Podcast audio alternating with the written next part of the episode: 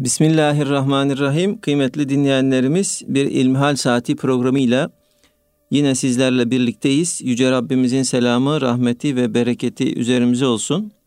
Efendim sizlerden bize ulaşan ilmihal sorularına değerli hocamız Doktor Ahmet Hamdi Yıldırım cevap veriyor.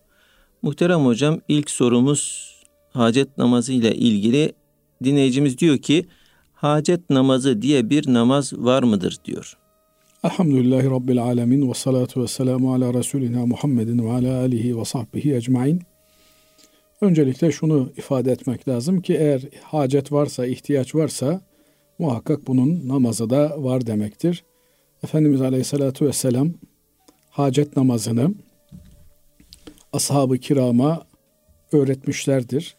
Hatta hacet namazı münasebetiyle namazdan sonra yapılacak duada okunacak olan e, duayı da Efendimiz Aleyhisselatü Vesselam ashabına öğretmiştir.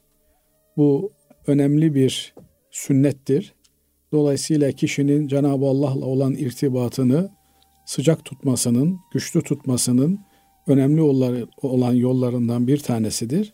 Nitekim biz Fatiha suresini okurken her namazda biliyorsunuz Fatiha suresini okuyoruz. Namazın en önemli rükünlerinden bir tanesidir.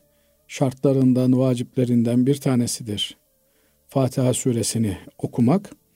Fatiha suresinde İyyâke na'budu ve İyyâke nesta'in diye Cenab-ı Allah'a iltica ediyoruz. Ya Rabbi ancak sana ibadet ederiz ve ancak senden talepte bulunuruz. Sana ihtiyacımızı arz eder ve ihtiyaçlarımızı karşılaman için sana yalvarırız diye Cenab-ı Allah'a kendimizi takdim ediyoruz.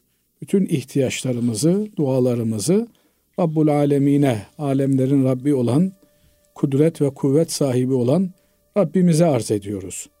Dolayısıyla dünya hayatında da başımıza bir sıkıntı geldiğinde, bir zorlukla, bir güçlükle karşılaştığımızda Cenab-ı Allah'a iltica etmemiz, iltica etmeden önce de iki rekat namaz kılıp sabah namazı gibi iki rekat bir namaz kılıp bu namazın peşinden de Cenab-ı Allah'a ellerimizi açarak, kaldırarak ihtiyacımızı arz etmemiz ve ihtiyacımızı Cenab-ı Allah'ın karşılamasını ondan talep etmemiz en uygun olandır. Çünkü Rabbul Alemin kadiyel hacattır. İnsanların ihtiyaçlarını gideren, onlara çözüm sunan alemlerin Rabbidir. Elbette bu Cenab-ı Allah'ın yine muradıyla sevdiği kulları vasıtasıyla olur. Biz ihtiyacımızı Cenab-ı Allah'a arz ederiz. Cenab-ı Allah bizim ihtiyacımızı bazen yekten, bazen de bazı kulları aracılığıyla görmüş olur. Bir hikaye anlatılır tam da bu noktaya dikkatlerimizi çeken. Şöyle ki Vaktin birinde e, dükkanında kendi halinde demircilik ile meşgul olan bir Müslüman varmış. Dükkanını gecenin bir saatinde kapatıp evine doğru giderken o esnada oradan hızlıca geçen bir hırsızın peşindeki zaptiyeler bu adamcağızı kendi halinde, kendi işinde, gücünde olan adamcağızı aradıkları, peşinden koştukları hırsız zannederek yakalarlar. Adamcağız her ne kadar derdini anlatmaya çalışsa da onlar bu yanlış zanlarının peşine düşünerek, düşerek adamı alırlar, nazarethaneye atarlar. Efendim karakola götürürler. İçeriye tabiri caizse kodese korlar. Adamcağız da namaz kılar. Cenab-ı Allah'a iltica eder. Ya Rabbi benim masum olduğumu, beni buraya haksız yere getirdiklerini sen biliyorsun. İhtiyacımı, şikayetimi sana arz ediyorum. Nitekim Yakup Aleyhisselam da oğlu Yusuf kaybolduğunda innema eşku bethi ve huzni ilallah diyor. Ben şikayetimi, derdimi Rabbime arz ederim. Cenab-ı Allah'la dertleşirim. İnsan daraldığında, sıkıldığında, dünya onu sıkmaya başladığında dertleşecek, derdini anlatacak birilerini arar. İnsana en yakın olan bize can damarımızdan, şah damarımızdan daha yakın olan Cenab-ı Allah her daim bizimle beraberdir. Derdini ona anlatır. Bugün Gazze'deki çocukların da aynı seslerini, nidalarını işitiyoruz. Ya Rabbi sana arz ediyoruz diyoruz. Müslümanları sana şikayet ediyoruz diyorlar. Dolayısıyla Allah'a derdini açmak, Allah'a sıkıntılarını ifade etmek kadar Müslümanın yapması gereken tabii bir şey yoktur. Bu demirci de sıkıntısını Cenab-ı Allah'a arz ediyor. Oranın valisinin artık neysem, kimsem rüyasına giriyor. Sakallarından biri çekiyor, kalk diyor. Nazarethanede masum biri var. Şu evsafta, şu nitelikte onu çabuk serbest bırak diyor. Adam birinci defa pek umurunda olmuyor olay. İkinci defa yine rüyasında gelip de canını acıtacak şekilde sakalından asılınca birileri kalkıyor apar topar giyiniyor gecenin bir yarısı doğru nazarethaneye gidiyor. Diyor ki buraya birini getirmişsiniz. Kimi getirdiniz bu gece? Herhalde diyorlar filan kişi olsa gerek geldiğinden beri namaz kılıyor, dua ediyor, suçsuz olduğunu söylüyor, çağırıyorlar, olayı öğreniyor. Tamam diyor bunu derhal serbest bırakın. Bir yandan da vali tembih ediyor bu Müslüman zata. Diyor ki kardeşim diyor bir daha bir sıkıntın olduğunda diyor onu lütfen diyor bana arz et bana söyle ki diyor benim diyor senin sıkıntını diyor gidereyim diyor. Araya diyor başkalarını koyma diyor. Adamcağız da tebessüm ediyor. Valim diyor ben seni nereden bulacağım diyor. Ben bana şah damarımdan daha yakın olan Rabbime ihtiyacımı, sıkıntımı arz ederim. Rabbim dilerse senin elinle, dilerse başka bir kulunun eliyle benim ihtiyacımı giderir diyor. Binaenaleyh kusura bakma ben böyle bir söz veremem, böyle bir taahhütte bulunamam diyor. Hakikaten de Müslümanın derdini anlatacağım. Şimdi bugün kime derdini anlatsan Basri hocam, yarın öbür gün anlattığın derdin aleyhine bir silah olarak dönebiliyor maalesef. Adam sıkıntısını anlatmış, derdini seninle paylaşmış. Bakıyorsun bir müddet sonra o kimse bu zafiyetinden istifade etmeye vesaire etmeye çalışıyor. Ama Cenab-ı Allah'la paylaştığında dertlerinin, sıkıntılarının bertaraf olduğunu görüyorsun. İhtiyacını Cenab-ı Allah'a arz etmek en önemli tedavilerden bir tanesidir. Çözüm yollarından bir tanesidir. Maddi manevi her türlü sıkıntımızın bertaraf olması için ihtiyacımızı, şikayetimizi, arzu halimizi Cenab-ı Allah'a yapmamız gerekir. Bazen tabi ben dua ettim kabul olmadı diye de yanlış bir şeyin içerisine girebiliyoruz. Oysa Cenab-ı Allah duaları kabul eder. Duaların kabulü her zaman bizim beklediğimiz şekilde tarzda olmayabilir. Bazen çok basit dünyalık bir şey için dua ederiz. Cenab-ı Allah asıl sıkıntımızı, asıl derdimizi, asıl problemimizi o yaptığımız dua hatırına çözer. Biz çok cüz'i, basit bir teferruata takıldığımız için problemimizin çözülmediğinden şikayet ederiz. Oysa asıl dertlerimizin, asıl sıkıntılarımızın çözüldüğünü anlamayız, idrak etmeyiz. Bugün mesela Gazze'de hepimizin içi yanıyor, hepimiz dua ediyoruz. Gazze'dekiler dua ediyor. Fakat bütün bu dünya hayatının sıkıntılarına, bütün bu dünya hayatının derdine, tasasına, kederine ahireti kazanabilmek için katlandığımızı düşünecek olursak Cenab-ı Allah oradaki kullarını sorgusuz sualsiz ahiretine, cennetine alıyor. Böyle bir imkanı orada onlara lütfediyor, bahşediyor. Binaenaleyh oradakiler bunun farkındalar ki başlarına gelen musibetlere karşı çocuğunu kaybetmiş, evladını kaybetmiş, evi yıkılmış. Kime mikrofon uzatsalar elhamdülillah diye söze başlıyor. Biz buradan isyan ediyoruz, ver yansın ediyoruz. Onlar orada ateşin altında, derdin içerisinde elhamdülillah diyebiliyorlar. İşte o sıkıntı esnasında elhamdülillah diyebilmek en büyük nimete sahip olabilmektir. Bizler onca nimetin içerisinde bir türlü şükredemiyoruz, hamd edemiyoruz. İnsanın elinden hamd etme duygusunun alınmış olması kadar bir perişanlık, bir rezillik söz konusu değil. Bugün bakıyorsunuz dünyalara sahip insanların, servetler içerisinde yüzen insanların bakıyorsunuz bir şükürsüzlük halini, bir hamdsizlik halini görüyorsunuz. Kimse halinden memnun değil, kimse içindiği, içinde bulunduğu şartlardan memnun değil. Hep bir şikayet, hep bir efendim dertlenme hali. Oysa Cenab-ı Allah eğer bir kuluna hamd edebilme duygusunu vermişse dünyanın en büyük zengini odur. Eğer bir kul ihtiyacını Allah'a arz edebiliyorsa, Allah'a dua edebiliyorsa, Allah'a namaz kılıp peşinden hacet duasını okuyarak Ya Rabbi senden başka derdimi anlatacağım, ihtiyacımı arz edeceğim kimse yok. Sensin benim Rabbim, sensin benim sahibim diye Cenab-ı Allah'a iltica edebiliyorsa ondan daha zengin, ondan daha bahtiyar bir kimse yeryüzünde tasavvur edilemez. Eğer bir kimse Allah'a dua edemiyorsa, Allah'a seccadeyi serip namaz kılamıyorsa o zaman dönüp haline ağlamalı, hayıflanmalı, dertlenmeli, şunu kendi kendine sormalı. Ben ne tür bir günahın içerisindeyim ki Cenab-ı Allah beni huzuruna kabul etmiyor, beni yanına kabul etmiyor, beni dinlemek, beni duymak istemiyor, Allah'a dua edemiyorum. Onun için sahabe-i kiram efendilerimizden, selefi salihinden, büyüklerimizden nakledilir.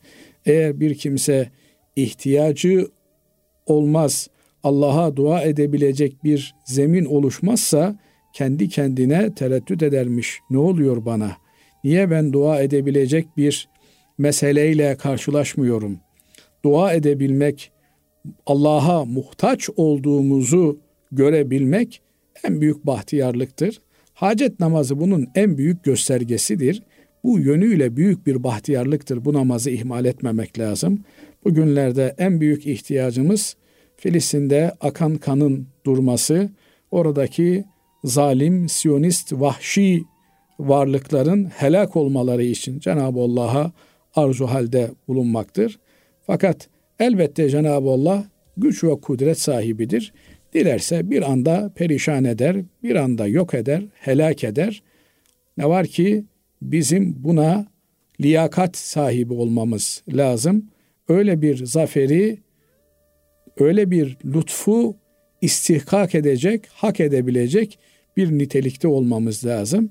Cenab-ı Allah bizleri hayırlısıyla ıslah eylesin, sevdiği, razı olduğu kullar gibi olabilmeyi hepimize nasip etsin deriz. Allah razı olsun kıymetli hocam. Ağzınıza sağlık. Efendim şimdi bir diğer soru şöyle bize ulaşmış. Dinleyicimiz diyor ki şüphesiz ki kimse kusursuz değil ama birisi bize başkasına dair dedikodu yaptığında ne yapabiliriz? Ben herkes farklıdır deyip konuyu kapatmaya çalışıyorum. Ama toplu ortamda başkalarına yapılan dedikodulara da maruz kalıyorum ister istemez. Mesuliyetimiz nedir? Aydınlatabilir misiniz diyor. Estağfurullah. Öncelikle şunu ifade etmek lazım ki Müslüman kardeşinin özellikle gıyabında hakkını, hukukunu muhafaza etmesi lazım. Bir Müslümanın aleyhinde konuşuluyorsa, bu konuşulan sözler doğruysa gıybet, yalansa iftira demektir. Her ikisi de Allah'ın haram kıldığı bir şeydir. Binaenaleyh oradaki Müslümanlara karşı da bir vazifemiz onları bu hususta aydınlatmaktır, ikaz etmektir. Kardeşim burada olmayan üçüncü bir şahısla ilgili konuşuyorsunuz. Eğer bu anlattıklarınız, söyledikleriniz doğruysa onun hakkında gıybet yapıyorsunuz. Gıybet yapmak bir Müslümanın etini canlı canlı yemek gibidir. Böyle bir vahşet e, İsrail'in Gazze'de yaptığından daha ağır bir vahşettir. Dolayısıyla Müslümanlar birbirleriyle ilgili dedikodu yapmazlar birbirlerinin arkasından onları çekiştirmezler. Efendim ben bu söylediklerimi onun yüzüne de söylüyorum. Onun yüzüne söylersin. Söylerken de edebi dairesi içerisinde söylersin. Yani bir yanlışsa bu yanlışı düzeltmek maksadıyla söylersin. Yangına körükle gidip onu daha fazla sinirlendirmek, daha fazla yoldan çıkartmak için yapmazsın. Bir kimsenin yüzüne karşı söylediğin ona nasihat olarak kabul edilir kardeşlik hukukunun gereğidir. Ona söylersin belki senin sözün tesir eder, yaptığından vazgeçer ama arkasından söylediğin o kimseye nasihat olarak değerlendirilmez. Başkalarının gözünde onun e, düşmesine sebebiyet verirsin ve böyle bir hareket de Müslümanlar arasındaki efendim nefreti körüklemek anlamına gelir. Bu çok ağır bir suçtur, çok e, veballi bir harekettir. Binaenaleyh eğer bulunduğumuz ortamda orada bulunmayan bir Müslümanla ilgili konuşuluyor ise buna mani olmak lazım gelir. Evet o Müslümanın güzelliklerinden, iyiliklerinden, örnek hareketlerinden bahsediliyorsa bu çok güzel bir şeydir. Keşke bunu yapabilsek. Mecliste olmayan Müslümanlarla ilgili özellikle de barıştırıcı, uzlaştırıcı, aralarında eğer mecliste bulunan kimselerle ilgili bir problem varsa onların o problemlerini gidermeye yönelik ya bak işte Mehmet senin bildiğin gibi değil. Şöyle güzel bir kardeşimizdir. Böyle iyi bir insandır. Seni de sever, bütün Müslümanları da sever türünden uzlaştırıcı, ıslah edici bir e, mahiyette konuşabiliyorsak bundan sevap bekleriz. Bu bir hayırdır. Nitekim Cenab-ı Allah da e, kulaktan kulağa fısıldaşmanın ancak bir hayır ve ıslah olması halinde doğru olacağını ifade eder.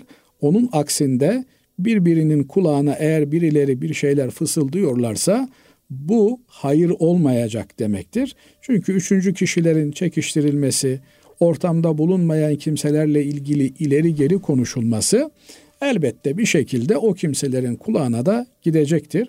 Bugün burada bulunmayan Hasan'ın Hüseyin'in gıybetini bizimle beraber yapan unutmamak gerekiyor ki yarın Hasan'ın Hüseyin'in yanında da bizim gıybetimizi yapacak demektir.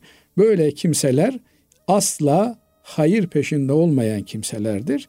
Öncelikli vazifemiz bu kimseleri bu yanlışlarından kurtarmak olmalı. Arkadaşlar lütfen burada bulunmayan Müslümanlarla ilgili eğer yapıcı, ıslah edici, hayır mahiyetinde bir şey konuşacaksanız konuşalım. Yok öyle değilse o zaman konuşmayalım. Elbette meclisten biri çıkacak diyecek ki kardeşim bu dediklerimiz doğru. Evet doğru olduğu zaman adına gıybet diyoruz. Eğer söylenilenler doğru değilse o zaman bunun adına iftira diyoruz. İftira mı daha büyük bir günahtır, gıybet mi daha büyük bir günahtır? Bunun tartışmasını burada yapmayalım dememiz lazım. Belki işlerinden biri kalkıp şunu da söyleyebilir. Biz bunu onun yüzüne de söylüyoruz. Yüzüne karşı da bu hakikatleri dile getiriyoruz. Yüzüne karşı bir hakikati söylemek onun arkasından böyle bir konuşmayı yapma hakkını bize vermez. Bir doktor hastasını tedavi eder yanında olduğu zaman onun efendim tedavisi için bir takım şeyleri ona söyler ama hasta eğer huzurda bulunmuyorsa onu uzaktan tedavi etmek, arkasından konuşmak doğru olmaz. Binaenaleyh biz prensip olarak böyle bir ortamda bu görevimizi yerine getirmemiz lazım gelir. Baktık ki bizim sözümüzü dinlemiyorlar Basri Hocam. Ya yapmayın etmeyin ortamda bulunmayan üçüncü kişilerle ilgili konuşmayın. Biz bizeyiz. Bizim kendi aramızdaki meselelerimizi konuşalım. Eğer gerçekten siz iyi insanlarsanız, iyi bir iş yapmak istiyorsanız benim günahlarımı söyleyin, benim kusurlarımı söyleyin, benim kabahatlerimi söyleyin. Eğer illaki birilerinin açıklarını bulmak, onları dile getirmek size zevk veriyorsa benden başlayın. Bari bir işe yarasın söyledikleriniz demek lazım. Ama buna rağmen devam ediyorlar. Muhabbeti e, hayra doğru değil de şerre çeviriyorlarsa o zaman kusura bakmayın buraya Allah'ın laneti iniyor. Allah böyle bir toplumu, böyle bir meclisi sevmez.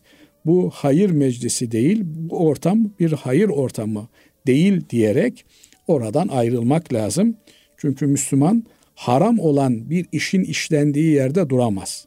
Yani sen burada efendim diyelim ki e, ayran içiyorsun, balık yiyorsun. Yanındaki biri de Allah'ın haram kıldığı bir şeyi yiyorsa sen orada oturmamalısın. Orada bulunman doğru değil. Nasıl bugün e, gavura, zulmedene, zalime efendim e, canavarlara, e, emperyalistlere karşı topluca bir boykot yapıyorsak haramlara karşı da boykotumuzun olması lazım. Haram işlenilen yerde durmak asla bir Müslümana yaraşmaz. Çünkü haramları boykot etmezsek bir müddet sonra o haramlar e, bize çekici gelmeye başlar. Bugün maalesef çok acı manzaralara şahit oluyoruz. Bakıyorsunuz bir kimse kılığıyla, kıyafetiyle Allah'a isyan ediyor. Allah'ın tesettür emrini yerine getirmiyor. Ama bakıyorsunuz onun yanında Allah'ın tesettür emrini yerine getirmeye çalışan biri güle eğlene dolaşabiliyor veya bir yerde haramın işlendiği bir yerde rahatça oturabiliyor. Evet eğer bir zaruretiniz varsa, bir ihtiyacınız varsa ihtiyaç miktarı belki orada durmanıza müsaade edilebilir. Ama orayı bir zevk ortamına, bir eğlence ortamına çevirmek asla doğru bir davranış, doğru bir hareket olmaz. Bu yönüyle de bu tür gıybet meclislerini boykot etmemiz, haramın, yalanın dolaştığı yerlere uğramamamız bizim hem dünyevi hem de ahirete ilişkin menfaatimiz ve yararımız için elzem bir davranış olur. Hocam Allah razı olsun teşekkür ediyoruz. Kıymetli dinleyenlerimiz şimdi kısa bir ara vereceğiz. Aradan sonra kaldığımız yerden devam edeceğiz. Kıymetli dinleyenlerimiz İlmihal Saati programımıza kaldığımız yerden devam ediyoruz. Değerli hocam, bir dinleyicimiz öğrenim kredisi almak caiz midir diye soruyor. Şimdi kredi adı üstünde Arapçadan gelen bir kelime kart kelimesi köken itibariyle borç vermek anlamına geliyor. Tabi Batı medeniyetinde borç vermek olmadığı için onunla ilgili bir kelime de kendi medeniyetlerinin içerisinde oluşmuş değil. Ama Müslümanlar e, özellikle de borç vermeyi Cenab-ı Allah Estağfirullah men zellezî yukridullaha kardan hasenen kim Allah'a karda hasen verir diye yani borç verir diye e, borç vermeyi teşvik ediyor. Binaenaleyh Müslümanlar borç vermeyi sadaka vermekten daha önemli görürler. Borç bir Müslümanın ihtiyacına binaen ona yapılan yardım olduğundan dolayı alan kimsenin de bir ihtiyaca binaen borç alması doğru olur. Dolayısıyla borca ihtiyacı olmayan kendi ihtiyacını kendisi görebilen bir kimse veya birinci derece e, yakınlarından ihtiyacını görebilen bir kimse bir başkasından borç almamalı, almaya yeltenmemeli. Çünkü her ne kadar borç vermek faziletli bir eylem ise de borç almak pek makbul bir davranış değildir. Ancak şartları oluştuğunda, ciddi bir ihtiyaç söz konusu olduğunda borç almaya yönelmek gerekir. Binaenaleyh eğer bir kimse hem çalışıp hem kendi ihtiyaçlarını giderebilme imkanına sahipse böyle bir kimsenin efendim devlet çok cüz'i şartlarda borç veriyor. Dolayısıyla bu borçları almamak enayilik olur tırnak içerisinde affınıza sığınarak söylüyorum bazıları böyle değerlendiriyor diyerek borçlanmaya kalkarlarsa bu doğru bir şey olmaz. Çünkü devlet dediğiniz bütün milletin hakkını e, sırtlanan ve onun hakkından bir takım ihtiyaç sahipleri kimselere böyle imkanlar verme cihetine giden bir kurumdur. Devletten bir şey almaya sıra geldiğinde eğer birileri devletin malı deniz yemeyen keriz türünden bir düşünceyle hareket ediyorsa bilsin ki ateşten bir koru midesine atıyor demektir. Ahmet'ten, Mehmet'ten, Fert'ten aldığınız bir borcu belki fazlasıyla geri vererek orada e, onunla helleşmeniz mümkün olabilir. Ama devletten aldığınız bir borcu devlet bu tür ihtiyaçları karşılamak için fakir zengin ayırt etmeden daha fazla da fakir kesimden vergi almak suretiyle oluşturduğu bütçeden verdiğinden dolayı birçok kimsenin hakkına burada girmek söz konusu olmaktadır.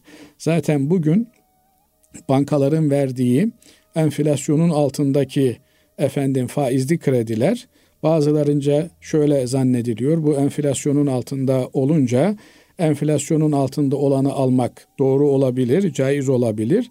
Oysa enflasyonun altında olduğunda bütün o krediyi oluşturan halkın cebinden bir çalma söz konusu olduğu için çünkü banka babasının parasını vermiyor. Milletten topluca düzenli olarak hukuki olarak çalınan bir parayı veriyor. Çünkü enflasyon toplumun hukuki olarak sömürülmesi anlamına geliyor. Durduk yere enflasyon çıkmıyor. Eğer bir yerde bir hırsızlık varsa düzenli, sistematik efendim bir hırsızlık varsa orada enflasyon çıkıyor. Bugün enflasyonu oluşturan en temel unsur bankacılık sistemidir. Bu bankacılık sistemi olduğu için bu tür abuk subuk enflasyonlar oluşmakta. Yoksa elbette arz talep dengesi içerisinde kendi halinde tabii olan bir enflasyon oluşabilir. Ama siz bankalar üzerinden kredi verdikçe ve verilen bu krediler de fakir fukaranın nama hesabına verildikçe ne oluyor? Arz ve talep dengesi bozuluyor. Ee, arz yeterince olmadığından dolayı bankalardan verilen bu beleş kredilerle muazzam talepler oluşuyor. Oluşan bu taleplerin de arzla itfa edilememesi neticesinde muazzam bir enflasyon açığı ortaya çıkıyor. Hasılı kelam kredi alacak olan kimsenin alabilmesi için birincisinin bir ihtiyaç olması lazım gelir. İkincisi bu ihtiyacı kendi imkanlarıyla gideremeyecek durumda olması lazım gelir. Üçüncüsü bu ihtiyacını kendisine yakın olan çevresinden giderebiliyorsa oradan gidermesi gerekir. Annesinden, babasından, abisinden, ablasından, amcasından, dayısından, yakın akrabalarından bu ihtiyacını giderebilmesi lazım. Şimdi bazen şöyle bir e, düşünce de oluyor. Niye ben gideceğim amcamdan isteyeceğim? Niye abimden isteyeceğim? Niye kardeşimden isteyeceğim? Niye gidip de onlara yüz suyu dökeceğim? Niye onlara gidip de el açacağım?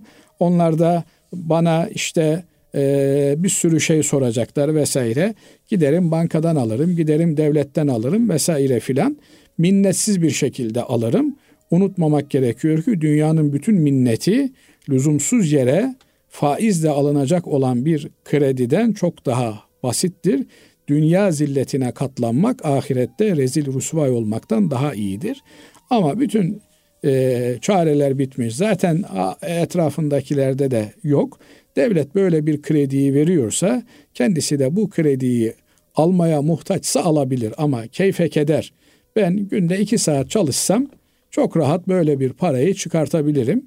Dolayısıyla bu iki saat çalışmak da beni ne eğitimimden ne öğretimimden alıkoyacak bir durumda değil. Böyle bir yiğitlik yapabilme imkanı varsa birinin bunu yapması gerekir ama böyle bir imkanı da yoksa o zaman devletin verdiği bu kredileri zaruret olduğu için, ihtiyaç olduğu için ruhsat babından alabilir diyebiliriz. Çünkü devlet bugün verdiği 10 lirayı yarın 11 lira, 12 lira olarak tahsil ediyor. Dolayısıyla bu tür e, faizli işlemler ülke ekonomisinin temel anlamda gidişatına da tesir ediyor. Mümkün mertebe devletten bu anlamda nemalanmamaya gayret etmek lazım.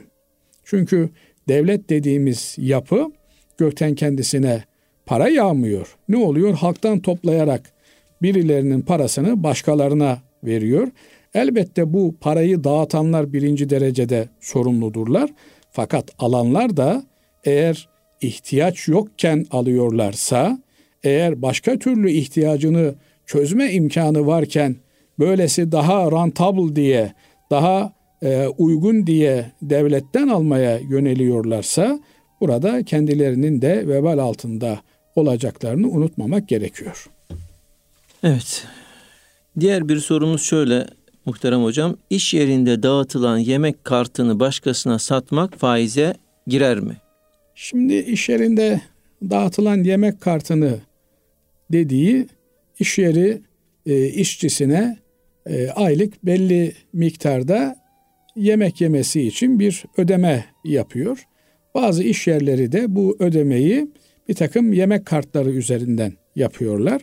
Bu kart sahipleri bununla gidip belli anlaşmalı olan restoranlarda, lokantalarda yemek yiyebiliyorlar veya marketlerde bu kartlarla alışveriş yapabiliyorlar.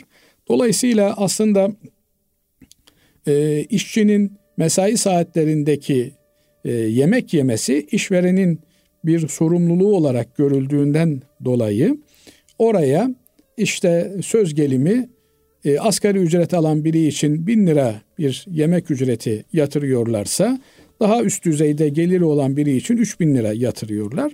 Aslında bu onun maaşına yapılan bir ilave olarak düşünülmelidir. Binaenaleyh 10 bin lira verdiği bir işçisine bin lira da yemek ücreti veriyor. Bin lira yol ücreti veriyor. Toplam 12 bin liraya istihdam ediyor demektir. Binaenaleyh bu ücrete bir ilave olarak düşünüldüğünde bunu başka türlü değerlendirmesi ben yemeği yemiyorum. Sen bu kartla yemeği ye. Ee, oraya takabül eden işte 100 liralık yemek yedinse bana 100 lirayı nakit olarak verirsin. Türünden bir işlemin e, bir sakıncasının olduğunu düşünmüyorum. Kendisine verilen bu parayı birine borç olarak vermiş. Ondan sonra hini hacette de borcunu geri tahsil etmiş gibi düşünülür, düşünülmelidir. Evet. Diğer bir sorumuz şöyle. Alkollü parfüm satmak haram mıdır? Yoksa caiz midir? Sattığım alkollü parfümleri kadınlar ve erkekler kullanmaktadır. Sattığım bu alkollü parfümlerin kadınlar tarafından dışarıda da kullanabile, kullanılabileceğini düşünerek satıyorum. Kadınların bu parfümleri dışarıda kullanmaları bana vebal olur mu? Satmış olduğum alkollü parfümler dünyaca ünlü parfüm markalarının taklitleridir.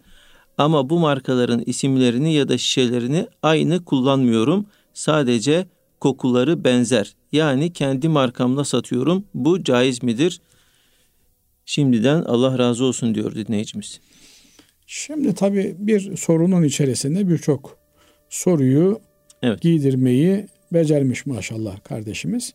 Öncelikle aklıma gelen şunu ifade etmek isterim ki ticaret Allah rızası için yapılmalı. Yani bir kimse ticaret yaparken Allah'ın kullarının ihtiyacını gidermeyi temel hedef olarak ortaya koymalı. Eğer parfüm işi yapıyorsa, güzel koku satıyorsa Hz. Peygamber aleyhissalatü vesselam Efendimiz Müslümanın güzel kokmasını istemiştir, temiz olmasını istemiştir. Müslümanın güzel kokması, temiz olması için ben de bu işi yapıyorum. Onlara güzel koku satıyorum. Böylelikle camiye gittiklerinde, cemaate katıldıklarında birbirlerine kokularıyla rahatsızlık vermesinler. Aksine güzel kokularıyla bulundukları ortamda bir tebessüme vesile olsunlar, bir sevince vesile olsunlar. Çünkü kokuların da bir dili var. Kokuların da insan psikolojisi üzerine etkisi var. Dolayısıyla e, koku deyip geçmemek lazım. Hz. Peygamber aleyhissalatü vesselam Efendimiz üç hediyenin reddedilmeyeceğini söylüyor. Bunlardan bir tanesinin de koku olduğunu söylüyor. Belki bir ortama giren bir kimse tabi sıcaktır, terdir, her zaman su bulma imkanı bulamamıştır veya alışkanlık haline getirmemiştir. Bir e, istenilmeyen koku yayıyorsa ortamdaki bir diğeri bir parfüm e, sıkarak bunu gidermek istemiş olabilir. Yok ben istemiyorum, yok ben kullanmıyorum diye reddetmek doğru değildir anlamı da buradan çıkabilir. Hasılı kelam Müslüman ne yapıyorsa, kağıt satıyorsa, efendim kağıt topluyorsa, temizlik hizmeti yapıyorsa, Allah temizliği sever. Ben de Müslümanların ortamlarının temiz olması için gayret ediyorum diye niyet etmeli. Bakkaliye işletiyorsa insanlar ihtiyaçlarını zahmet çekmeden hemen sokaklarından alabilsinler. Kapının önüne kadar götüreyim, böyle bir hizmet sunayım diye onlara sinme hizmet sunmayı hedef olarak düşünmelidir. Yoksa Müslümanın birinci gayesi, birinci hedefi daha fazla para kazanmak olmamalıdır. Müslüman temel hedefini her ne iş yapıyorsa yapsın, diğer insanların ihtiyaçlarını karşılamak olarak koymalıdır. Ama hocam e, siz bunu e, daha önceki programlarımızda da dile getirdiniz. Şöyle bir soru gel, geliyor benim aklıma. Yani Müslümanın da belli bir kapital oluşturup e, işte bugün boykot yapıyoruz ama işte e, bazıları da diyor ki işte ya bakın neredeyse bütün kaliteli mallar onlarınmış. Yani böyle bir e, güçlenip kapital oluşturup e, daha e, iyi hizmet sunma gibi bir durum olabilir mi? İşte bunu da daha iyi hizmet sunmayı niyet ederek yapmalıdır. Evet. Bunu e, söylerken veya siz itiraz sadedinde bir şey sormaya çalışırken aslında farklı şeyleri söylemiyoruz. Siz de diyorsunuz ki daha iyi hizmet sunmak için bunları yapılabilir mi? İşte daha iyi hizmet sunmayı Müslüman hedefler. Müslüman yaptığı işi en kalitelisini yapar. Nitekim bu büyük markaları oluşturanlar eğer önceliklerini para kazanmak olarak koysaydılar böyle büyük markaları oluşturamazlardı. Niye? Çünkü müşteri memnuniyeti esas olduğunda ki birçok büyük markanın temel e, düsturu müşteri memnuniyetidir. Eğer müşteriyi memnun edemezseniz para kazanamazsınız. Müslüman da önce Allah'ı memnun etmeye çalışır ki müşteri memnun olduğunda Cenab-ı Allah memnun olur. Çünkü ticaretin temelinde karşılıklı rıza vardır. Rıza demek memnuniyet demektir. Eğer siz insanların memnun olduğu bir işi yaparsanız o zaman insanlar sizi tercih ederler ve kısa zaman içerisinde de büyük kapitaller oluşur. Yani büyük sermayeler birikir. Siz insanları memnun etmeyi, insanların ihtiyaçlarını karşılamayı hedef aldınız diye zarar etmezsiniz. Zararına satın anlamı çıkmaz bundan. Aksine daha iyi hizmet sunabilmeniz için, daha iyi bir memnuniyet oluşturabilmeniz için elbette sürdürülebilir ve günden güne ilerleyen bir satış politikası izlemeniz lazım. Fakat burada eğer siz bir defalık kazanmayı ki ticareti bazıları öyle anlıyor. Adam gelmiş bilmiyor. Dolayısıyla 10 liralık malı ben ona 100 liraya da satabilirim. Veya almış malı memnun kalmamış ben bunu geri almam. Bana ne kardeşim ben niye zarar edeyim? İşte bunlar aslında zarar etmenin temelini oluştururlar. Oysa kardeşim benim için önemli olan senin aldığın maldan memnun olmandır. Ve ödediğin parayı helal ederek o malı kullanmandır. Memnun kalmadınsa alırım. Elbette bu da zayi olmaz. Birine gider belki biraz daha düşük fiyata gider. Burada eğer müşterinin gönlünü yaparsanız onu sürekli olarak müşteri olarak kazanırsınız. Şimdi buradaki kardeşimiz parfümeri dükkanında kendi markalarımı üretiyorum diyor ya. Bu hedefini Müslümanın güzel kokması, güzelliği için düzeltmeli önce. Diğer taraftan da bunu kullanacak olan kadınların da kendi aralarında veya eşleri için kullanmasını düşünerek bunu yapmalı. Yani reklamını yaparken de eşinize güzel görünün, eşinizi mutlu edin diye reklam spotları kullanmalı. Yoksa dışarıya çıkın, milleti ayartın, gençleri peşinize takın, ondan sonra peşinizden gelen olursa da onlara taş atın şeklinde bir e, spot cümlede kullanmamalı. Binaenaleyh burada önce bu niyet meselesini düzeltmek lazım. Bunu yaptıktan sonra senden aldığı bir ürünü adam başka bir amaçla kullanmış, gitmiş birinin gözüne parfüm sıkmış. Ondan dolayı da adamın gözü zarar görmüş. Ben ne bileyim bu adamın bunun için kullanacağını. Benim ürettiğim ürün insanların güzel kokmaları, birbirleriyle olan sosyal münasebetlerinde, oturup kalkmalarında, camiye, cumaya, cemaate gitmelerinde de birbirlerine rahatsızlık vermeyecekleri şekilde çok yoğun, çok kesif bir koku da zarar verir. Dolayısıyla burada mutedil bir şekilde e, sosyal hayatlarını daha rahat sürdürebilecekleri ortamları sağlamaya yönelik bir gayret içerisindeyim diye düşünmeli. Alkol meselesine gelince alkolün içilmesinin haram olduğunda alimlerimizin hiçbir ihtilafı yoktur. Fakat içilmesi, yenilmesi haram olan her şeyin kendisi pis olarak kabul edilir mi? Yoksa temizleyici unsur taşıyan bazı şeyler olabilir mi? Mesela sigara da bir ottur ve sigara ile ilgili genelde alimlerimizin kanaati içilmesinin haram olduğu yönündedir. Peki içilmesi haram diye bu ot pis midir? Bu otu cebinde saklayan biri namaz kıldığında pis bir şeyi sakladığından dolayı bunun namazı tehlikeye girer mi? Bununla ilgili alimlerimizin bir kısmı evet içilmesi Haram olan şeyin kendisi de vücutta namaz kılınan yerde elbisede bulunmamalı. Bunlar necistirler. Çünkü Cenab-ı Allah şarapla ilgili necis olduğunu söylüyor. Bunlar da şarap gibi değerlendirilir demişlerdir. Yenilmesiyle ilgili haram olan şeylerin ise efendim mesela bozulmuş bir yemek yenilmesi haramdır. Veya yanmış bir nesne bunu yemek haramdır. Ama necis midir, pis midir meselesi e, ağırlıklı olarak her yenilmesi e, haram olan şeyin kendisinin pis olması lazım gelmez denilmiş.